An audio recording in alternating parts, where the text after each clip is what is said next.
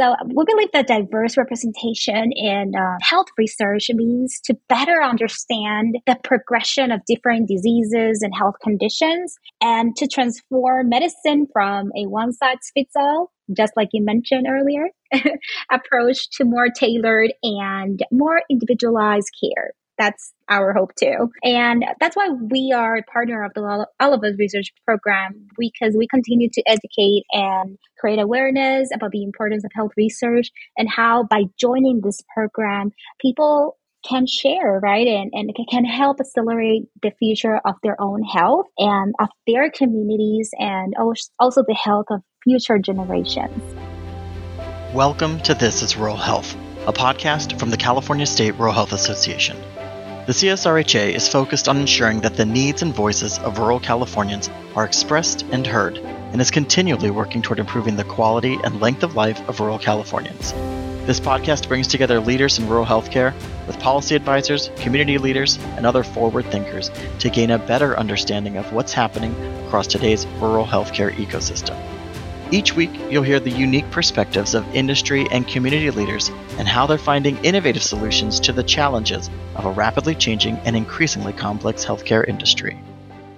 Hey, everybody, this is Scott Hertzberg from the California State Rural Health Association. Join me in this episode where we talk with Christine Perez from the National Hispanic Council on Aging and the role that they're playing in helping rural Californians connect with the resources that they need. We also talk a little bit about the All of Us research program, which we'll talk more about in part two of this episode. I'd also like to share that the National Rural Health Association is having their annual conference May 16th to 19th in San Diego, California. And the CSRHA will be there helping out with the All of Us campaign. And then, of course, the CSRHA is returning to in person conferences September 20th and 21st at the Lake Natoma Inn in Folsom, California. We'd love to have you there. More information can be found on our website at csrha.org. Without further ado, here's our episode. Welcome back to This is Rural Health. I'm your host, Scott Hertzberg, the president of the California State Rural Health Association. And with me today to talk about the National Hispanic Council on Aging is Christine Perez, the director of programs at NACOA. Christine, welcome to This is Rural Health. It's lovely to have you here. Thank you, Scott. The pleasure is mine. And again, thank you for the invitation.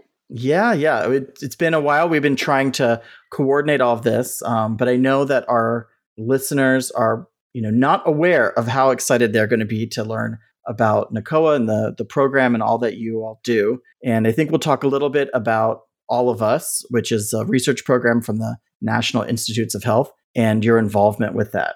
So, if you don't mind, just letting everyone know what is the you know NACOA, the National Hispanic Council on Aging, and uh, some of the goals from that program. Thank you. Absolutely. So, the National Hispanic Council on Aging, or also known as NACOA for short, we are the leading national organization working to improve the lives of um, Hispanic older adults, their families, and caregivers. And uh, we are headquartered in Washington, D.C. And uh, for over 50 years, we continue to being a strong voice dedicated to advocating for research, policy, and practice in the areas of economic security, health, and housing. So we are known also for our ability, right, to reach and serve our community in a linguistically, culturally, and age appropriate manner. And uh, we want to bridge gaps in language, culture, formal education, and also in age. We also understand the needs and challenges that is facing our community.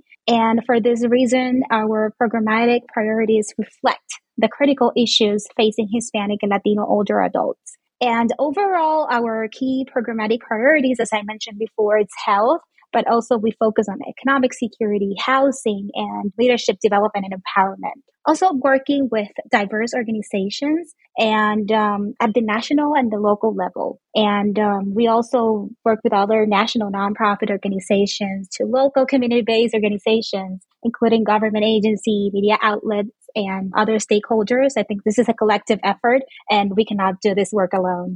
So, you guys do everything for a very important population. That sounds wonderful. I know that the the Hispanic population and uh, I'm in, you know, I'm in California. I care mostly about California. I care about everybody, but my heart's in California.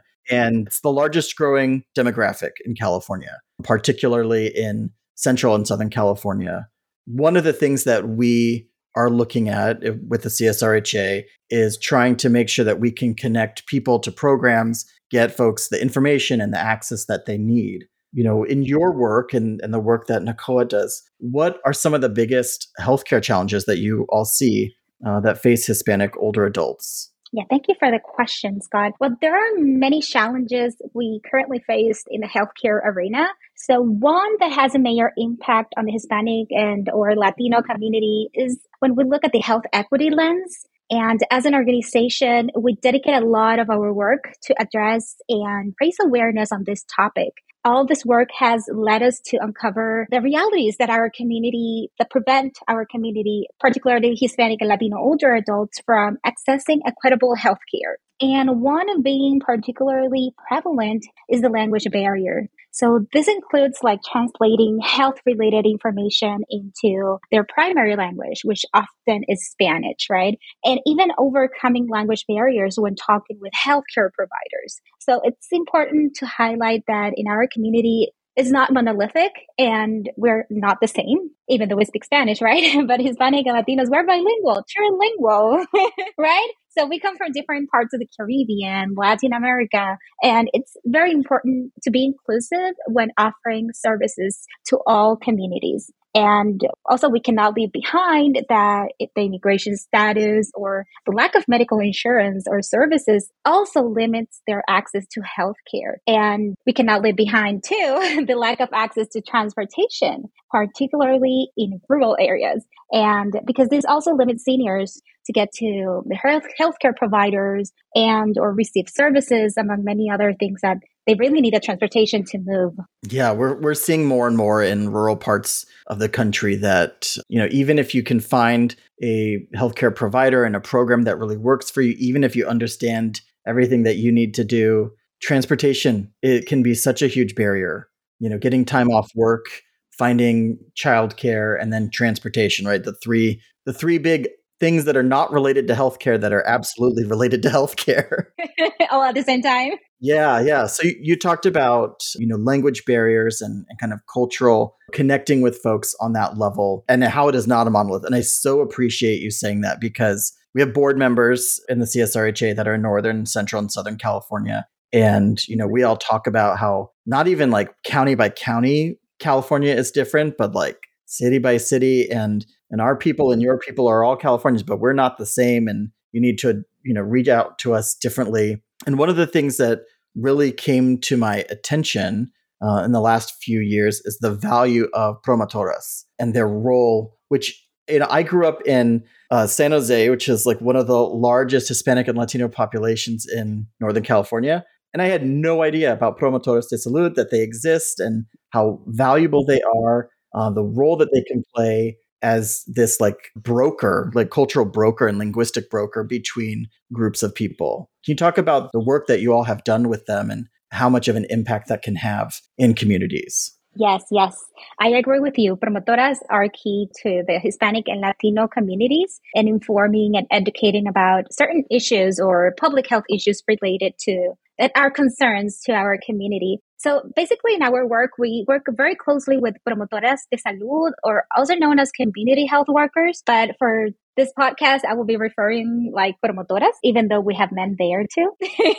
yeah, absolutely. Okay, so around the, the United States, we have been in partnership with promotores or promotoras, and particularly in California, New Mexico, Texas, New Jersey, the DMV area here, Washington, D.C., Florida too. So promotoras are keenly aware of their needs, as I mentioned before, and they provide education about public health issues affecting Latinos. And here I wanted to add like what type of information. So it's diabetes prevention, COVID-19 prevention. We cannot leave behind the pandemic, even the Alzheimer's disease, among others, health topics. So at the same time, promotoras empower their community to be informed and also advocate for what is best for them for their own community. So promotoras are key to our work at the National Hispanic Council on Aging in reaching thousands of Hispanics and Latinos nationwide. So how they do this, right? People question a lot like, what promotoras are just like you, right? Why are they so special? What what do they do? Absolutely. So well promotoras help provide information through infographics, flyers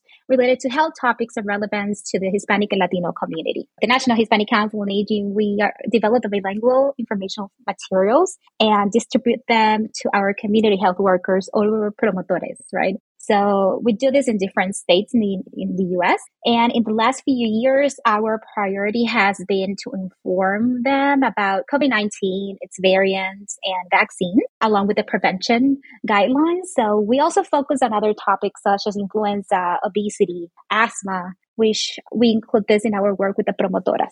Asthma is such, I think it's, it's going to be one of those things where people don't realize how much of an issue asthma is. So I'm I'm glad that they're covering all of those different topics. Thank you. Sure. And asthma covers um, older adults as well. Even though children are the most affected, but we also have you know a high incidence in adults, and particularly in older adults. And amid the pandemic, it has aggravated into other populations that not necessarily are children's only, but is affected by asthma.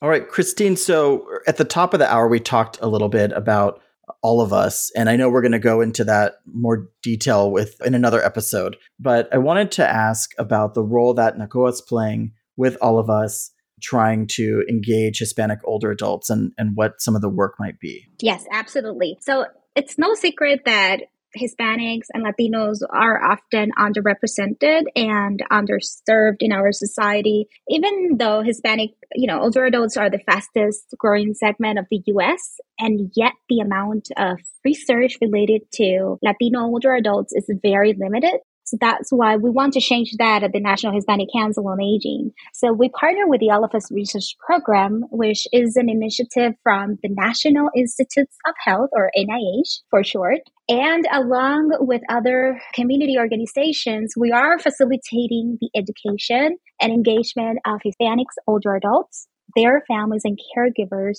to join the All of Us Research Program. So basically, the program's aims to help speed up health research overall and people who join this program will share information about their health, their habits, environment, among others. And basically, by looking for patterns, researchers may learn more about what affects people's health. And hopefully, in the future, they can find um, treatments or prevention strategies for diseases. That's our hope, right? So it's very important to highlight that the program is open for everyone 18 and older and living in the United States. So for us at NACOA, we basically do in-person events, like participating in health fairs or cultural events, conferences, and we go where our community is practically.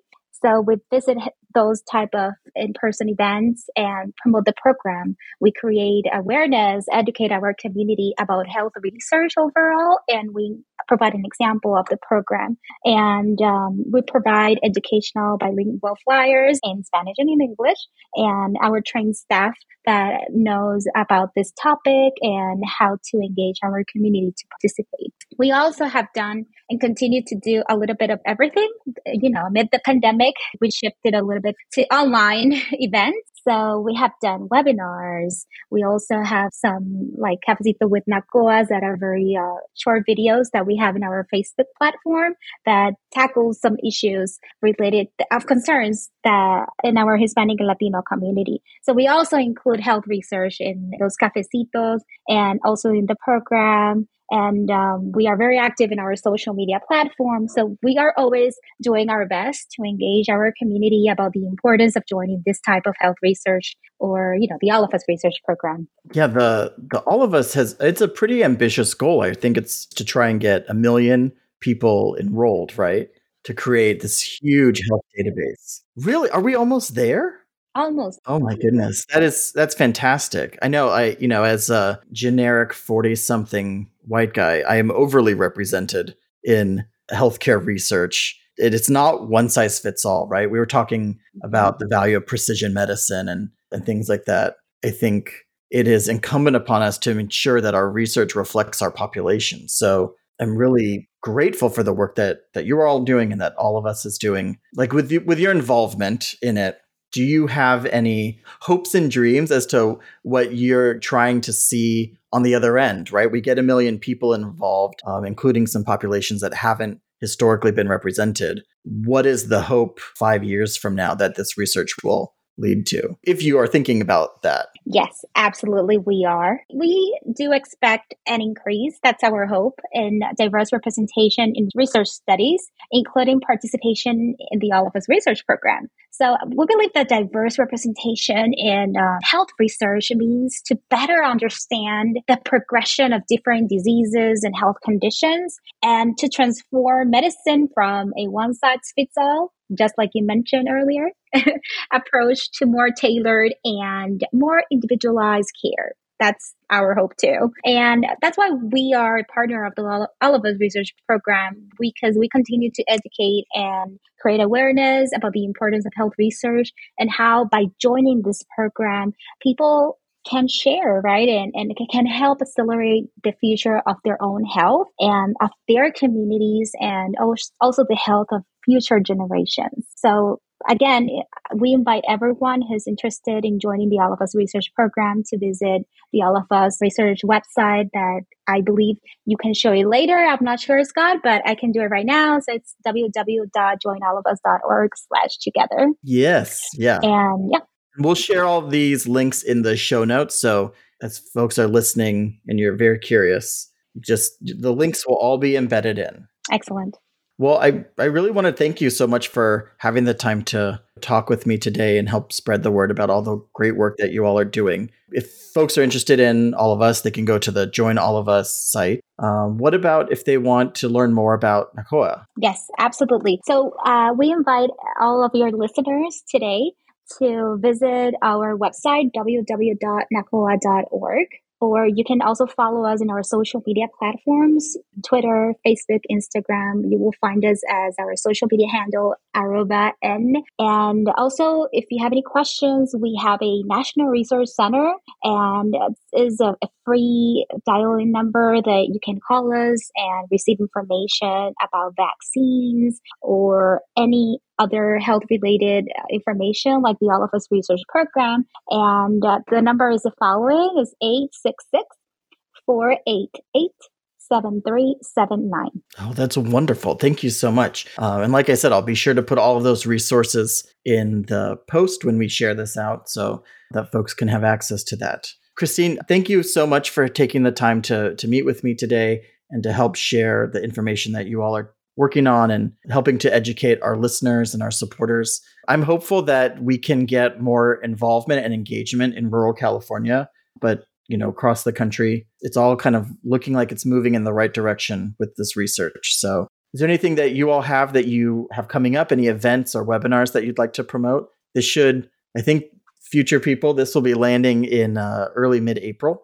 Thank you, Scott. Absolutely. So people can follow us, as I mentioned before, in our social media platforms Facebook, Twitter, Instagram, and uh, we will provide more information about upcoming events and in person and also in the virtual settings that you can come or also join us. And you can call us again at um, our resource center in case you have any any questions or need any other information regarding the All of Us research program or vaccinations or any health related issue. And um, it's 866 488 7379. Thank you. Oh, thank you so much, Christine. And we will continue to follow the work that you're all doing and pass that on to our listeners. So enjoy the rest of your day. Thanks, everybody, for listening. Take care.